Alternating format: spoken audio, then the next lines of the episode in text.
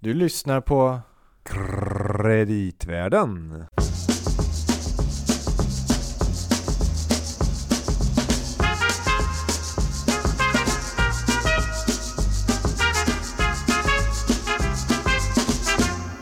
Gabriel, där är du ju. Ja, här är jag. Vad roligt att se dig igen. Ja, tack detsamma. Det var ju faktiskt eh, inte, alltså mer än de här två veckor som det brukar vara. Det var ett tag sedan. Mm. Det var innan jul. Din situation har förändrats lite sedan sist. Ja, och därmed också din. Ja, jo, Kan- det stämmer. kan ja, man säga. Precis, kan man säga. Ja. Berätta. Nej, jag eh, jobbar inte längre på Danske Bank, utan jag har... Nästan så jag har märkt det faktiskt. Ja, det var lite det jag tänkte att du kanske har. Eh, annars hade det varit oroväckande för min arbetskapacitet. eh, jag har inte rört mig så att långt eh, fysiskt. Jag sitter eh, på andra sidan eh, vattnet i Stadshuset faktiskt. Mm. Och gör vad då? Ja, jag, jag eh, den frågan ställer alla utan att vi ska få alla att stänga av den här podden när jag börjar prata om ärenden och beslutsprocesser, den demokratiska arbetet. Du har en, en tjusig titel. Jag, jag är borgarrådssekreterare heter. Jag gör mitt bästa för att ehm, eh, vårt arbetsmarknads-, integrations och idrottsborgarråd i Stockholm eh, kan genomföra det som den politik som man har åtagit sig. Mm. Mm. Samhällsuppdrag. Ja, det Det, kan man känns säga. som att det passar ganska bra in med Kreditvärden-podden tänker jag. Jag tänkte säga, alltså, även om eh, vår, alltså vår, höll jag på att säga, eh, finan- bank, bankbranschen ändå får klä skott för den ganska mycket så har åtminstone eh, min tid här i banken ägnats mycket åt liksom samhällsfrågor. Mm. Eh, även när man håller på med makro, eh, vi kanske kommer att prata lite om makro sen, eh, relaterat så är ju allting har ju ändå med att följa mycket som har med politiken att göra Mm. med samhällets utveckling och så vidare. Och i podden så har jag har ju inte varit främmande för den här typen av svåra frågeställningar som rör vår framtid. Precis. Mm. Så vi hoppas att vi kan köra vidare här. Även i din nya roll. Ja, det hoppas jag också. Mm. Mm. Kul. Vi testar. Vi testar. Mm. Och med oss Mm. i avsnitt 97 av Kreditvärden Så har vi en annan quisling. har vi en annan eminent person. nämligen Roger Josefsson. Hej på er. Hej. Kul att vara här. Jag undrar vem som får vara med i avsnitt 100. Alltså, kommer det vara en sån här Ja. galleri då? Har du fått någon inbjudan? Nej, nej, det är just därför jag frågar. Ja, det, det får vi se. ja, det blir spännande. Men vi brukar ju ha med dig när vi ska prata risker. Mm. Ja, ja, ja. Jag, känner, jag vet inte varför vi tänker på dig då, men Nej, nej, det är bara risker, inga, inga möjligheter när man pratar med mig. Det, det brukar låta så. Men jag har faktiskt träffat några som möjligtvis var ännu mer eh, deprimerande att lyssna på än vad jag var oj, själv. det här låter... Ja, jag, Nej men för att ni hade ju faktiskt, ni, ni på Macrobond mm. hade ju ett stort seminarium här för några veckor sedan. Ja. Och det handlade, jag tror, var inte titeln just Risks to the Outlook? Precis. Ja, när vi stötte upp Det tyckte risker. vi lät eh, intressant. Ja, vad kul. Ja, men det var, det, jag tyckte också att det var jättespännande. Sen fick man ju prova på att moderera för första gången också. Det är en liten Mhm. annan, eh, en annan erfarenhet. Men det var, det var ett jättespännande seminarium. Kanske ska byta klok- roller här idag då. Det vore skönt. Eh, för det var jobbigt. Men det, det var massa kloka åsikter i alla fall. Saker som man kanske inte tänker på eh, själv. Och framförallt så fick vi grotta lite grann i ekonomier som vi liksom, man liksom mer reflexivt bara tittar på annars. Som Italien och Frankrike och sådär. Men här fick man gå i, och Schweiz. Men här fick man ju gå igenom det lite mer i detalj. Vilket var jättespännande. Mm. Kul. Det känns som att om vi, vi tänkte säga att vi skulle kunna egentligen ta upp lite av de temana som ni hade på er konferens. Mm, ja men jättekul. För det har jag, det är lite tidigt på året men det känns som att det ändå har hänt rätt mycket faktiskt.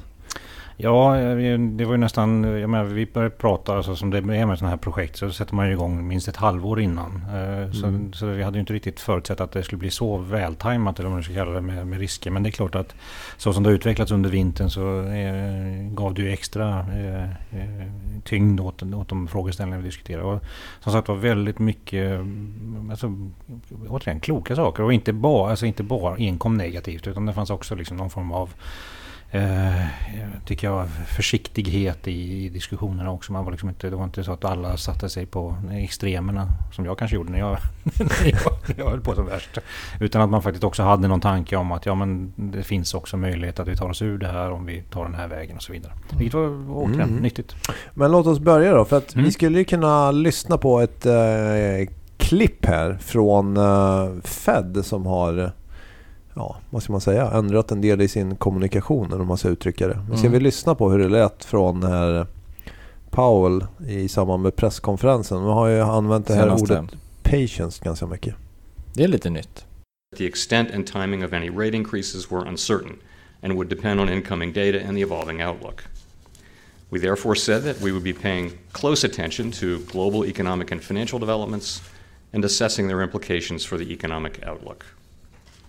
Today, the FOMC decided that the cumulative effects of those developments over the last several months warrant a patient, wait and see approach regarding future policy changes. In particular, our statement today says in light of global economic and financial developments and muted inflation pressures, the committee will be patient as it determines what future adjustment, adjustments to the target range for the federal funds rate may be appropriate. Ja, Roger. Vad hände med autopiloten? Eh, ja, det var ju en ganska, man får ju säga så här mycket, det är ju en ganska totalomvändning på väldigt kort tid från Fed inom ganska många områden. Inte nog med räntesidan utan också den här diskussionen om Feds balansräkning som jag ju tycker är jätteintressant. Men du, du håller med om det? att För att vissa har sagt så här att det här är näst, Jag vet inte om jag har sett Fed svänga runt så här snabbt vid ett tillfälle som man gjorde den här gången. Att man går ifrån höjningar och nu helt plötsligt är allt öppet och... Mm, Nej. Håller du med om det eller? Eh, Ja, jag, jag, jag tycker att det var, personligen tyckte jag att det var en, en väldigt snabb om, eh, om en vändning och jag tycker också för, den är för, förvånande och sen får vi väl se hur klok den är. Eh, Jag menar någonstans får man ju nästan hoppas att Fed får rätt i att det blir någon form av avmattning. Inte någon recession förstås, men att det blir någon form av avmattning. För annars har man ju liksom eh, kanske gått lite för långt helt enkelt. Och någonstans är jag väl ändå lite förvånad över har tagit hopp, hoppas att det blir en avmattning. Ja men, nu, ja men alltså Fed har ju i princip sagt att nu, nu liksom vänder vi blad och nu ska vi liksom neutrala eller till och med börja sänka. Det var, väl, Mm. det var egentligen den diskussionen som jag var mer... Jag trodde, tänkte mer att ja, men nu tar vi en paus och så får, om allting Mm. går som vi tror så kommer vi börja höja igen. Men här var det ju liksom... Här sa man att nästa, nästa steg kan bli både en höjning och en sänkning. Liksom. Men är det, här, är det här en respons på förväntad förändring i konjunkturen eller är det andra faktorer? Man har ju pratat mycket om den här neutrala räntan. Liksom. Är det att man helt enkelt har sänkt vad man tror nivån är för den? Så att man redan är på en neutral nivå typ? Eller vad är liksom... Nej, men det är nog en viktig poäng Gabriel. Att, eh, men, de har ju sänkt den här neutrala räntan och nu har man kommit upp till en nivå som ändå är ganska nära den, eh, den räntan. Och så nu är vi på den här Fed Funds drygt 2,25, Ja.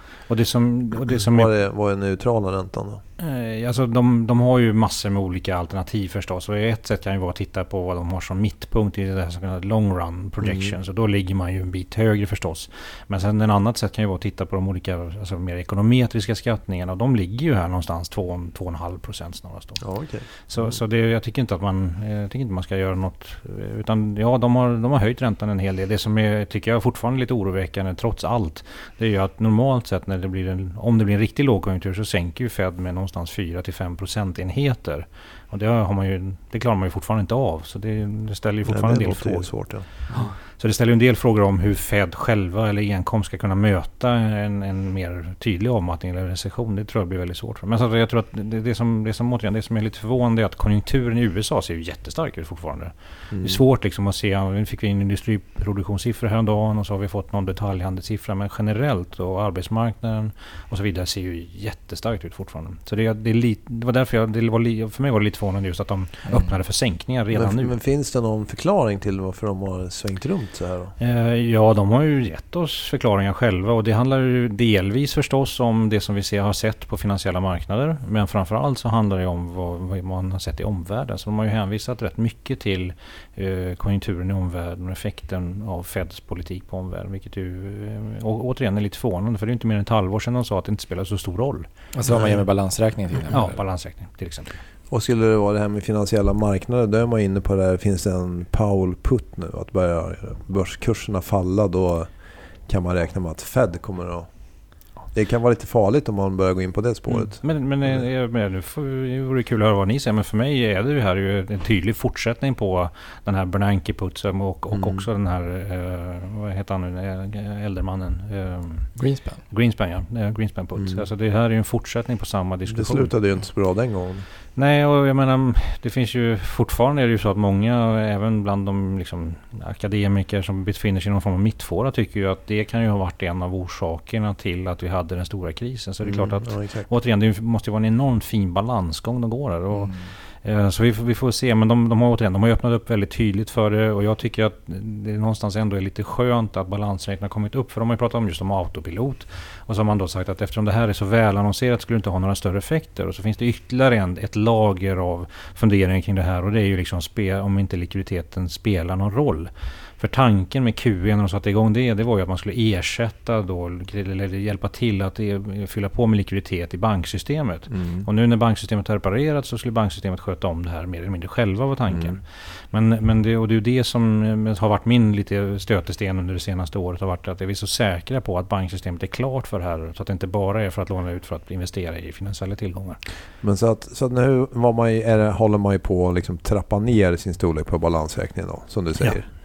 Men diskussionen är nu, ska man stanna med den här nedtrappningen? Ja, ja precis. Vi, vi, Lael Brainard är ju en av, en av ledamöterna vid, vid Fed och hon har ju alltid legat väldigt, alltså varit väldigt tidig när det gäller sina omsvängningar. Varit väldigt, får man säga, lyckosam. Och hon sa ju också bara häromdagen att hon ser att man ska sluta med de här neddragningarna någonstans under, under det här året eller mot slutet av det här året. Mm. Och det tycker jag det är väl en tydligt, eh, tydlig signal om att ja, då får vi kommer vi att ha en fortsatt väldigt, väldigt stor balansräkning hos mm. Fed. Och det är någonting som jag tycker man ska ta med sig också. Men är det helt enkelt, eh, ser de någonting som inte vi ser i sina konjunkturprognoser? Att man för en gångs skull så att säga tar hänsyn till penningpolitikens tidsfördröjning? Eller det tar väl ändå ofta, brukar man inte säga att det tar ett år eller det beror väl lite på antagligen. Long and variable action. Mm. Ja, att eh, för penningpolitiken att få effekt. Mm.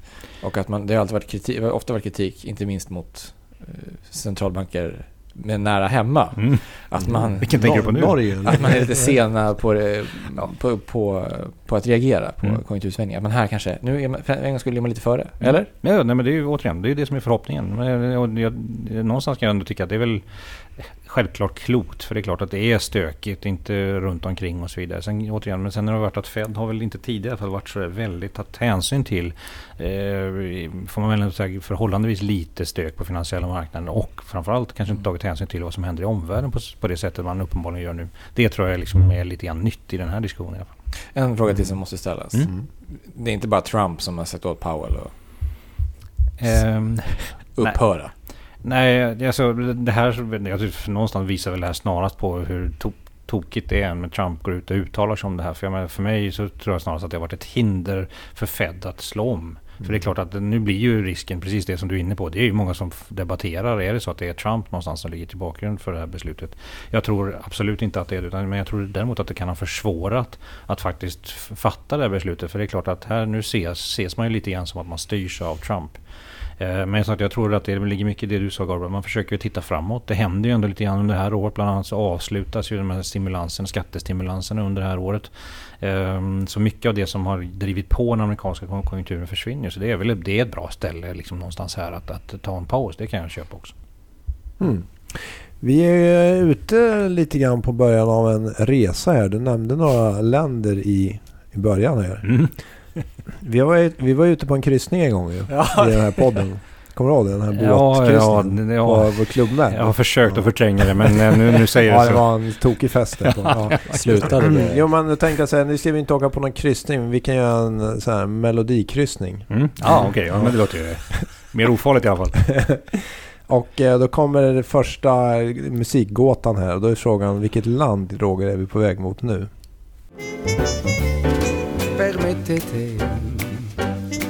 Signorina, permettete se vi chiedo di ballare.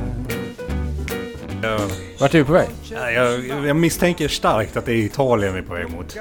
Italien svarar du? Ja. Ja men det tror jag kan stämma faktiskt. Si, signore. Oavsett så hade vi ju tänkt att prata om Italien. Ja, ja, men då gör vi det. det passar ju dig ganska bra nu då. Ja, nej men Renzo Arbore heter han. Cappuccino. Mm, mm. Okay. Tänker mig att vi sitter på någon uteservering i Rom där och... Det låter väldigt, väldigt mycket trevligare. Vi har en liten, vi har en liten bordslampa här. Ja, och lite kakor också. Och kaffe. Så det är lite trevligt. Just det. Ja. En Men, cappuccino. Nej just det, det var ju tjejen. Nej, en cappuccino.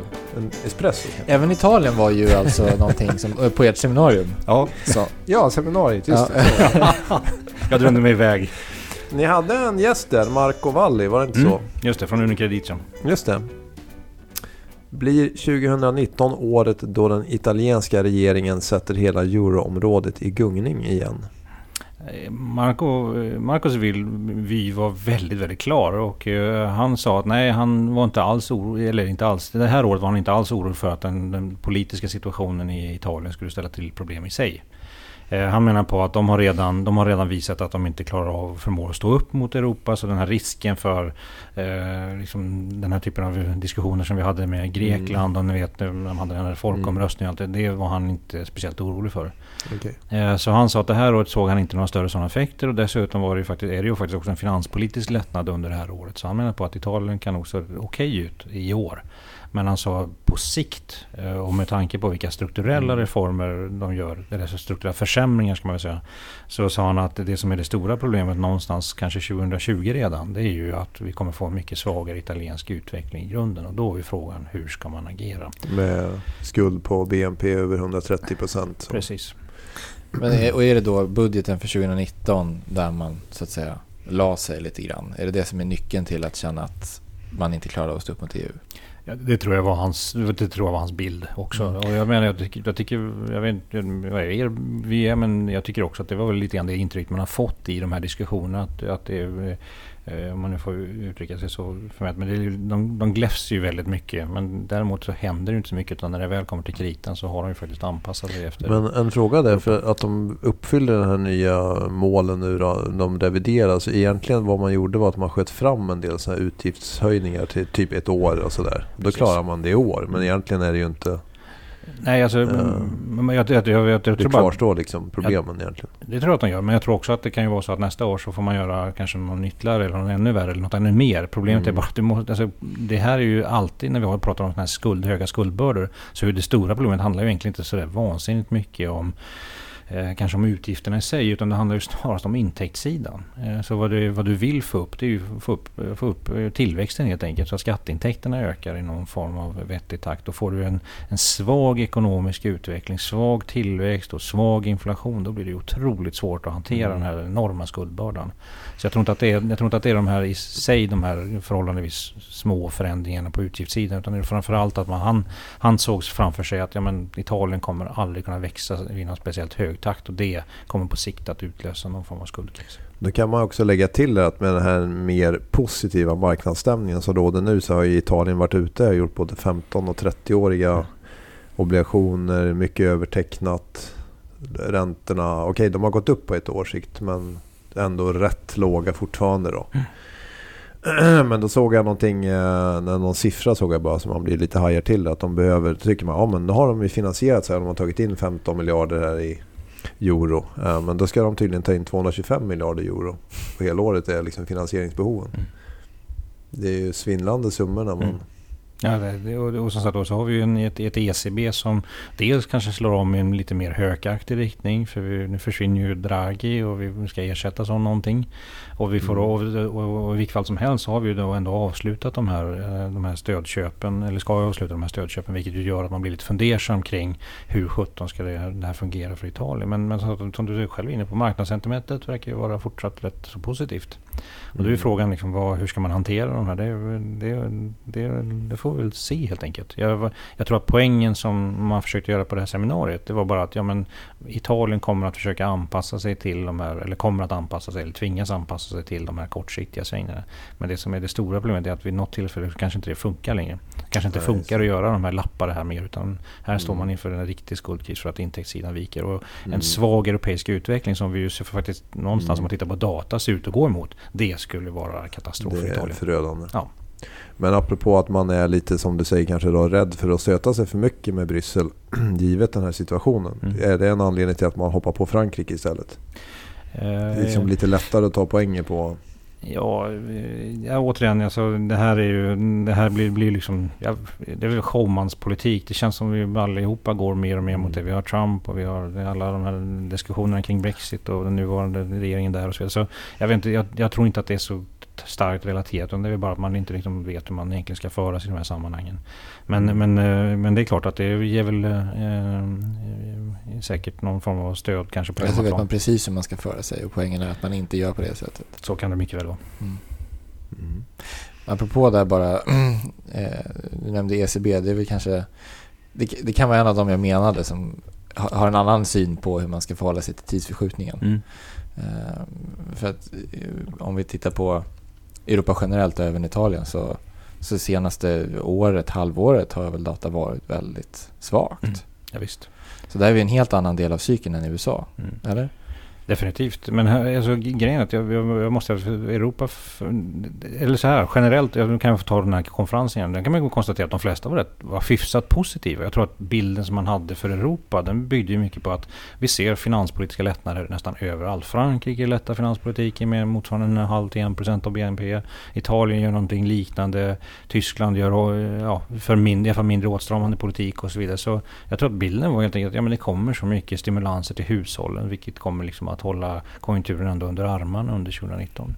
Sen är det klart att skulle exportindustrin helt eh, kollapsa på något sätt i Europa, det är klart att det skulle vara, eh, vara tufft och tror jag upprätthålla konsumtionen under en sån. Det är väl snarast så att de här ökade utrymmet går till sparande istället. Så, så det, det, det, är inte så att det inte är kommunicerande kärl, det är ju alltid så. Men, men bilden på den här konferensen som, som jag tog till mig, det var just att ja, men finanspolitiken är, är väldigt expansiv under 2019 och därför var man inte, trodde inte helt enkelt på att det skulle bli någon recession i alla fall. Ni hade ju även en, en session om eh, den här nya alliansen i Europa, den här så kallade Makerell. Makrillan, ja precis. Med, med, Merkel och Macron. Ja, precis. Har de någon chans att rädda det europeiska projektet tror jag det var? Som... Ja, Hur stark är den där alliansen? Det var, måste, om vi säger så här, på lite sikt. Jag tror att alla vill liksom, vill, så gör man ju alltid. Men man är ju alltid lite rädd för att det ska ske om ett x antal dagar eller månader. För då är det ju lätt. Men på sikt så tror jag faktiskt att det var ganska mycket samsyn i det. Att man, det räckte inte till utan det behövdes väldigt mycket mer från mm. Machiavelli. Och, och utsikterna för att göra det var ja, nästan till obefintliga. Och det, var ju, det franska inslaget var ju rätt intressant. För eh, Veronique Schlores, som ju är välbekant för de som följer fransk ekonomi, eh, är, var, får man väl säga, oerhört negativ på utsikterna för strukturreform utöver det som redan annonserats. I, i Frankrike? I Frankrike, men också i Tyskland. inhemsk politik politisk backlash eller? Ja, hon trodde inte att det skulle gå utan det hon menar på att ja, men de reformer man har gjort nu, det hon, hon tyckte så här, det, man har gjort rätt mycket vettigt mm. eh, liksom från en ekonomisk synpunkt. Men hon sa att det kommer inte att fortsätta under den här mandatperioden. Det för att det är för impopulärt? Det är eller? för impopulärt, ja. Apropå de här, gula västarna? Ja, det, hon sa att det är ju ett, bara ett, ett symptom på det här. Hon sa att den här politiken har aldrig fungerat i Frankrike förut. Hon förväntar sig inte att den skulle göra det nu heller. Alltså en politik där man försöker förändra något eller? Nej, Nej, okay. det är lite också, deprimerande. Det, var, det var hyfsat deprimerande faktiskt. Ja. Men, ja, men det här är, ju, är inte det ett nationellt särdrag i Frankrike? Man ska vara lite deprimerad. Nej, alltså, var, var en otroligt trevlig person på alla andra sätt. Men det som jag ändå tar till mig någonstans det är väl bara den här att man, och det kom även från Italien. Även Marco Valli mm. uttryckte samma sak. Jag måste den som var mest positiv på Europa det var ju Storbritanniens inslag, den här James Nixon från Oxford Economics. Ja, men, det, är lite ja, det kommer vi till, det blir spännande. Ja. Nej, men så, så, så mm. alla de här var med på att ja, men Europa någonstans där, inte allt för långt bort, så ligger det rätt jobbig utveckling för Europa. Alltså man menar på att den, vi har bara sett början på liksom populismen. Och, mm. och för, återigen, man, vad man framförallt var rädd för det var ju att man skulle få en svag ekonomisk utveckling. Så recession för Europa mm. i närtid var, vore katastrof. Det var liksom, tror jag, det samlade budskapet mm. från panelen. Så det, är det var ingen, det var ingen, det var ingen munter samling männior. Och, och för mig, jag, bara, det, det, jag kan tycka att det, det, någonstans här är det lite otroligt. För jag, jag, jag, jag kan se problemen med Europa och, och EUs institutioner och allt det här. Men det som gör mig lite förbluffad och lite lätt, ledsen helt enkelt. Det är ju att någonstans finns det ju faktiskt ändå någon, borde finnas en positiv lösning i det här också. En positiv lösning? Ja men alltså man borde kunna, jag menar, om man nu ser, om nu, om nu eh, ekonomkåren är så här samstämmigt negativ. Mm. Då kan man tycka att man hade ju hoppats i alla fall, men nu är jag ju lite naiv. Men då hade man kunnat hoppas på att politiken hade kunnat svara upp mot det här och försökt göra någonting gemensamt. Och här är det ju, tycker jag faktiskt, att det ligger väldigt mycket på Tyskland. Och där har vi en, vi hade en schweizare med jag tyckte det var intressant för Schweiz är väl eh, ett, ett, ett, ett väldigt likt Tyskland på många sätt. Mm. Så jag hade förväntat mig en, en, ett, en anstormning av de italienska och franska finanspolitiska utsikterna. Men tvärtom, så menar Mark Brutsch då från, från Schweiz. Han menar på att ja, men det som är det stora problemet i hela den här europeiska diskussionen, det är ju Tyskland. Alltså, de har inte alls tagit till sig vad, vad det är som har skett och varför det har gått så bra för Tyskland. De menar att det är ju bara tack vare att de har haft euron som har varit undervärderad under väldigt lång tid. Så de har kunnat exportera sig ur det här. Och då, då, då, måste, då måste de också svara upp. Men man kan säga att det är väldigt enkelt att skylla allt på Tyskland också. Eh, ja, ja, visst, det är ganska självklart. vanligt dessutom. Mm. eller? Fast jag tänkte säga att den diskussionen har väl lite grann försvunnit de senaste åren. Alltså den var ju väldigt livaktig under den värsta grekiska krisen och en del. Men det känns inte som att det är inte det Men främsta det är väl bara en konjunktur, inte bara en konjunktureffekt. Vi har Ja, haft en kanske hyfsad det. konjunktur så vi har liksom sluppit den typen av diskussioner. Men Ja, det är ju det. återigen det som är problemet. Att det, var ju, det var ju nu vi skulle ha gjort de reformerna. De förändringarna. Men sen finns det Men en också. Nej, jag ska bara säga det finns en ytterligare komponent som är att av den här makrillen så är väl en, en huvudet eller svansen, jag vet inte vilken av dem som, som, snart, Som har nöjet att vara svansen. Men... som snart försvinner. Ja, precis.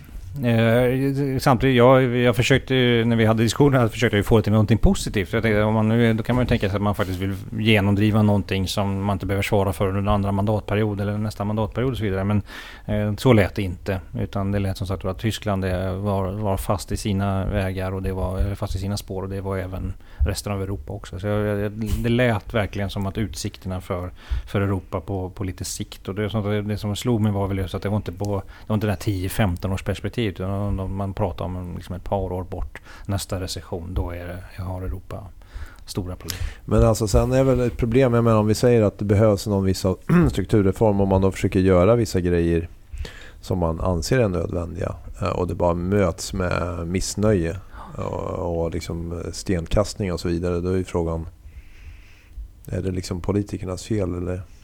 Det, är ju, det känns ju som en omöjlig situation. Då. Mm.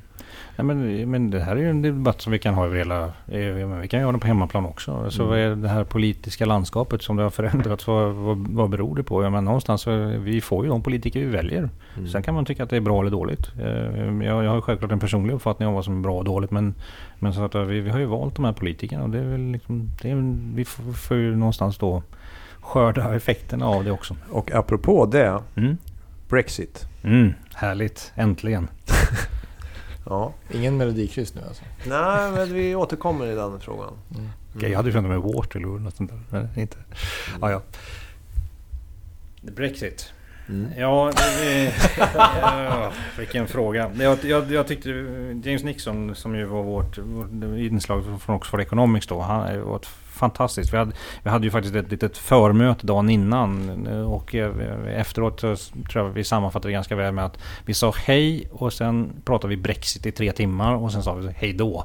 Så, så, um, och sen så hade vi dessutom en, liten diskussion på, på konferensen som sagt var.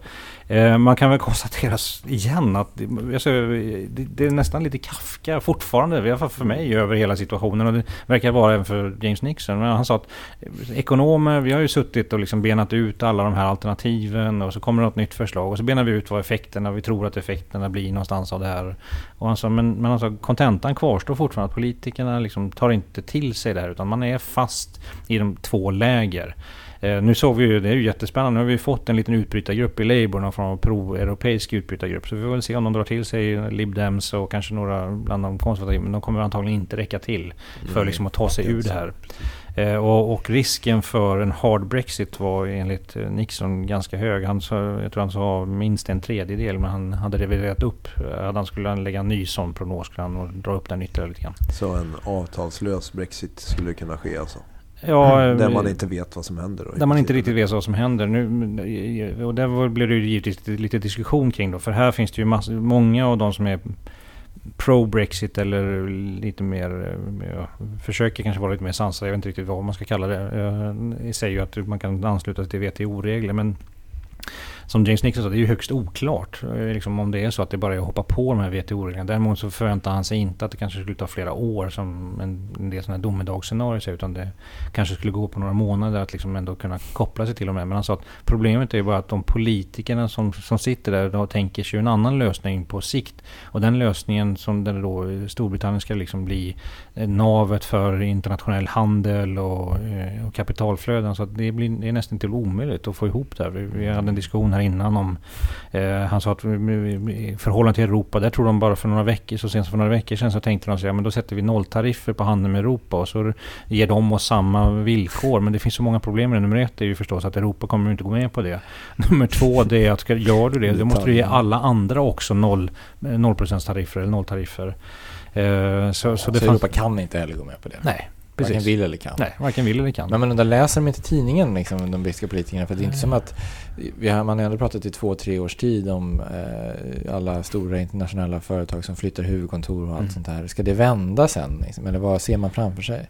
Eh, När det väl är gjort? Eh, ja, man ser ju framför sig att det ska vända återigen. De, de tänker sig att de ska bli eh, centrum för världshandeln och att den här, det här frihandelsavtalet med Europa, det är väl, eller, eller att utträdet kanske vi ska säga, är, bara en, mm. ett litet fartgupp på vägen mot mm. det här. Mm. Så man, det är ju någonstans att, inte Make America Great Again, men Make Britain Great Again. Det är mm. lite grann samma... Tillbaka till the ja. Great Commonwealth. Ja, ja lite, lite så, helt, helt klart. Och jag, återigen, man, man fascineras ju av, av just hur, hur detached det verkar mellan alltså ekonomer i Storbritannien och politiker. Eh, och, och, James var ganska tydlig. Jag vet inte, för er som tycker om Brexit-diskussioner till leda så rekommenderar jag följa någon som heter Simon Wren Lewis som är, jag tror han är mer pensionerad professor i, i Oxford. Men han skriver ju otroligt ofta om det här och han, han skyller ju väldigt mycket på media. Han sa att media har liksom mm har satt sig själva i en väldigt konstig situation där de liksom rapporterar allting som de här pro-brexiteers säger. Men de har liksom inte haft förmågan att ifrågasätta. Och menar på att det är inte, det är inte så att de inte ska ifrågasätta den andra sidan heller. Men just de här som är pro-brexit har man inte alls ifrågasatt.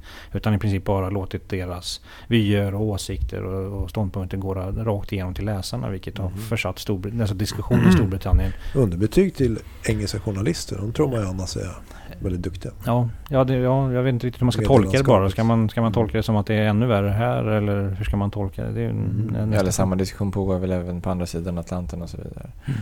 Men det finns väl också någonting att säga om led, alltså det politiska ledarskapet eh, ja. i Storbritannien. Det är kanske är en annan diskussion om just den här men det... Mm. Ja visst. Men vad tänker du på speciellt? Nej, jag tänk, alla bär väl sin skuld i det hela så att säga. Men även den som, som utmålades som en moderat eller som en mitten en lösning, som Theresa May till exempel, på Brexit-problemet mm. eh, skulle staka ut, har ju inte tagit någon, har ju verkligen inte haft någon åsikt egentligen om vart man ska vara på väg. Nej, jag, jag, jag, så som jag läste och jag tyckte det stämde ganska väl också med de diskussioner vi hade på vår, vår konferens. Då var det att ja, men, Theresa May har ju, kan man belasta för mycket. Och eh, det som man ser som ett av de stora problemen det har ju varit att hon har ju inte bara liksom försökt att ordna någonting som är bra för Storbritannien utan hon vill ju också bevara eh, det, det brittiska konservativa partiet helt enkelt. Mm. Eh, för här finns det ju helt klart liksom två läger. Eh, som, som, och hon vill liksom bevara eh, enheten i det helt enkelt. Och nu mm. när man läser tidningen nu och framförallt eh, nu när det börjar bli akut på alla sätt så splittras ju det konservativa partiet i massor med olika fraktioner med bara 3, 4, 5 upp till 10 ledamöter i varje. Eh, och vi har ju den här, vad den heter, European Research Group som leds, leds av Jacob Rees-Mogg som är en av de här pro-brexiteers. Så de, man, man, när man lyssnar på dem och så hör man de här andra grupperna inom Tor, det är klart att det är en mängd olika alternativ för Brexit som alla förfäktar. Och hon har haft den otacksamma uppgiften att nummer ett, hitta en som passar alla. Och nummer två, liksom att få någonting som blir bra för Storbritannien. Sen, sen finns det säkert mycket vi kan belasta henne för. Och det, det, det tror jag inte någon som tvekar på. Men det är bara intressant att höra liksom att Storbritannien nu när vi är bara några veckor bort har fortfarande liksom inte kommit överens om hur Brexit ska ske. Mm. Det finns Men liksom tror du att uh, kan en Brexit avtalslös bli en händelse som driver in hela världskonjunkturen i en recession? Eller är det att överdriva? Betydelsen? Jag får väl vara lite feg och luta mig lite grann på det som sades på, på den här, eh, i, i diskussionen. Det var faktiskt ingen som trodde. Eh, utan man, man trodde att man ändå skulle ta sig. Jag tror att anledningen var väl att man... man eh, det fanns ju, finns ju fortfarande lite grann ett annat alternativ också som vi inte har diskuterat än. Och det är ju det här att man skjuter upp mm. de här ytterligare några månader.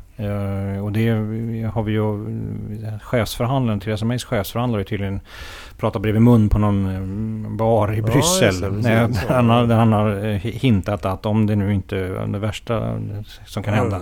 Då skjuter vi upp det. Då skjuter vi upp det, ja. Lite grann. lite grann så. Antagligen med den rösten också. Eh, så, det som, det som, det, så det är klart att det kanske är så att man tar, vill ha några månader till istället. Vi får väl se. Mm. Alltså, återigen, jag, jag, jag hörde ingen som sa att ja, men det här kommer vara det som puttar oss in i global, någon form av global recession. Men det är, det är otvetydigt negativt för Storbritannien och för Europa. Mm. Ja, jag känner att vi kommer liksom av sig lite med det här melodikryssandet. Ja. Men vi har ju en låt till i alla fall. Som, det här, Någonting som är lite mer uppiggande nu. Vi ska ge en ledtråd då för att det kan vara lite svårt. Ah, okay. det här är ett land, vi har varit inne på det lite tidigare, men vi kommer tillbaka. Mm.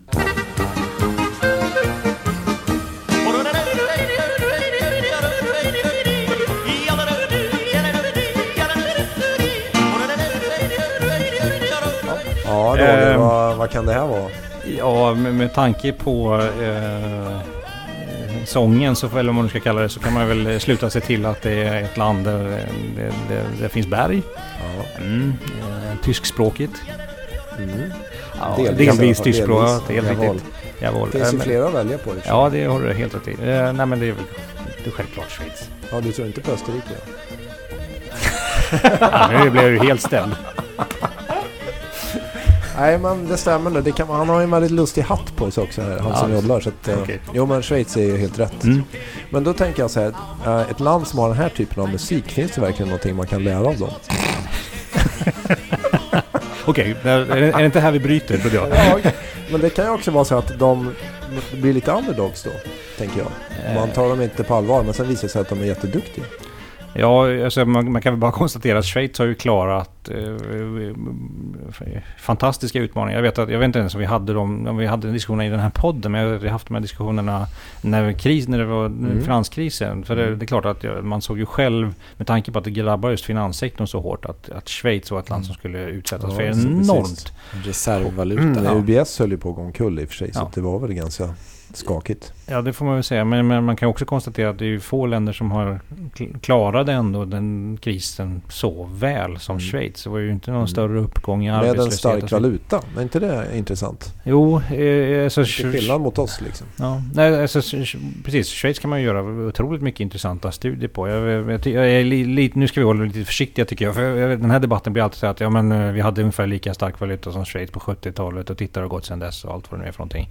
Men det är klart att det har hänt rätt mycket både i Sverige och Schweiz. Och vi kan kanske inte jämföra, ska inte jämföra dem rakt av. Men det som är intressant med Schweiz det är ju att de ändå upprätthållit liksom en ganska hög eh, levnadsstandard och haft en förhållandevis hög eh, inkomstutveckling och, och samtidigt som sagt klarat av att ha en väldigt, väldigt stark valuta. Det men finns det någonting att peka på eller är det bara att ja, men de har stor stark banksektor och haft banksekretess så att de har levt gott på det? Eller finns det, ska man säga att det finns någon annan faktor? En så kallad ledande fråga. Ja, hyfsat. Nej, men sen har de väl en stor exportindustri också konstigt nog. Ja. Ja, ja, det har den ju. Men den har ju, klar, den har ju faktiskt klarat sig väldigt bra. Nu får man ju, kan man konstatera att den är ju inte, det är, de tillverkar inte vilka produkter som helst. Utan oftast är det ju extremt högtekniskt. Det är svårt att liksom replikera för, för något annat. Och sen så har de ju eh, läkemedel också. Vilket är ju mm. förhållandevis, vad ska vi kalla det, prisokänsliga produkter. Mm. Eh, så, så du, och dessutom skyddas av, av en massa patent och liknande. Eh, man konkurrerar med kvalitet helt enkelt. Kan ja, man säga det, precis. Och det, så, så Schweiz har ju på det sättet lyckats väldigt, väldigt bra får man väl säga. Men, men sen är det ju fortfarande så i efterdyningarna av finanskrisen. Vi, vi får väl se liksom hur Schweiz klarar av liksom finanskrisen. För det är ju som vi har pratat om sen det här började. De här åtstramningarna som nu har gjorts. Det är nu vi får se liksom.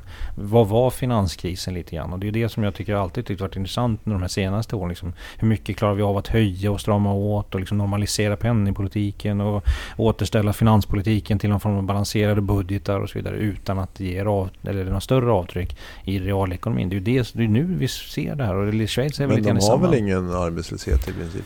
Nej, återigen, Schweiz ser fantastiskt starkt ut. Eh, men sen är det ju också så att vi har ju haft några år, även efter finanskrisen, där, där det har varit ett enormt inflöde igen då, av kapital in i schweiziska, eh, schweiziska banker. Trots mm. att man faktiskt har tvingats att lätta lite grann på banksekretessen. Mm. Men det finns inget eh, tips som man kan överföra på, så här borde vi göra i Sverige? Eh, nej, in, inte rakt av. Jag, jag, hade en diskussion, inte i seminariet med Mark Bridge som ju är från mm. en, en, en, en schweizisk pensionsförvaltare. Men det som jag tyckte var lite intressant i det Han, han var, jag vet inte riktigt vad man har för grund för om jag ska vara ärlig, men han pratade väldigt mycket om att de har ett betydligt högre inslag av direktdemokrati. Så han menar mm. på att även om man har eh, populistiska inslag även i Schweiz så integrerades populisterna väldigt snabbt i någon form av mm, ja, eh, alltså politikens vardag eller vad man ska kalla det.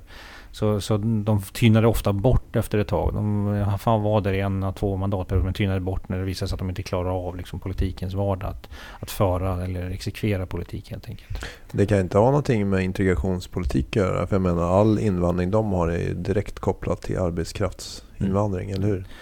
Säkert, och det var det, precis det som var min poäng också. Jag tror inte man, man kanske inte ska dra den här, den här diskussionen allt, allt för långt. Utan det är också så att, som du är inne på, att man har ju inte tagit emot speciellt mycket flyktingar till exempel och så vidare.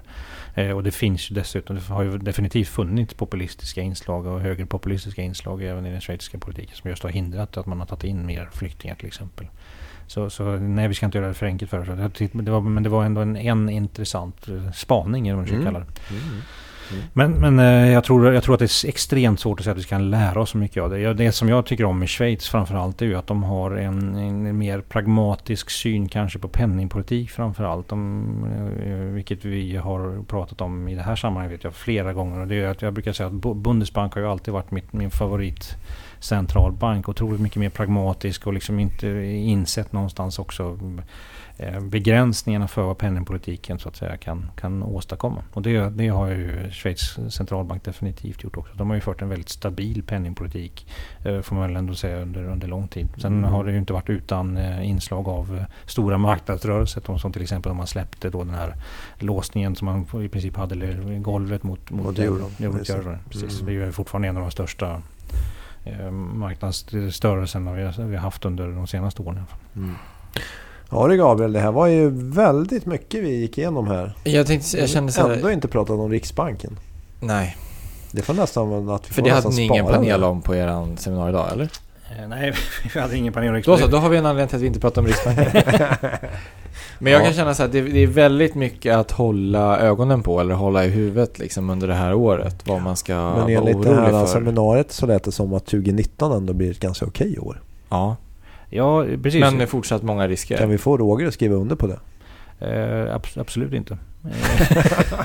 Nej men problem, problemet med alla, men det, det, vi, man hamnar ju alltid där. Alltså någonstans, vi, ekonomer är ju, Att du är pessimist? Eller? Nej, nej absolut nej, inte. Men man hamnar alltid liksom lite grann i fel, fel i den här. Och det är ju lite grann det vi inledde med när vi pratade om Fed också. Det är just att mm. det är så himla lätt att dra allting i tangentens riktning någonstans. Mm. Och jag tror någonstans, nu ser man någon form av avmattning och då blir det nog inte värre än någon, just någon form av avmattning. Men erfarenhet... det kan alltid bli värre? Det kan alltid bli värre men det, det kan bli bättre? Eller? Självklart kan det också bli bättre. Det är ju det vi hoppas på. Det är ju där vi bygger till exempel väldigt mycket av våra förhoppningar på politiken Gabriel. Så jag ska, ska följa dig. Mm. Bra passning. Ja, minutiöst under de nästa åren. Och med de orden. Precis. Så tack Roger. Men jag tänker så här. Kan vi inte runda av med den här cappuccino med Renzo Arbore? Kina. Cappuccino. Ja, en cappuccino kan man ta när man lyssnar till cappuccino. Ah, perfekt. Ja, okay. Och säger ciao ciao. Ciao. Bello.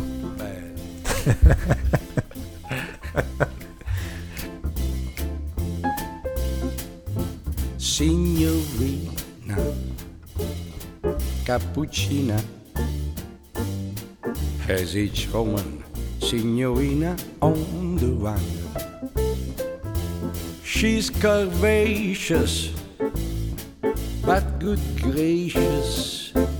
Ninety guys believe that they're her number one captivating cappuccina. She's what makes the Tower Pizza take a bound. She'll be yours for a day. Then no matter what you say, cappuccina says ciao. Permettete, signorina, permettete se.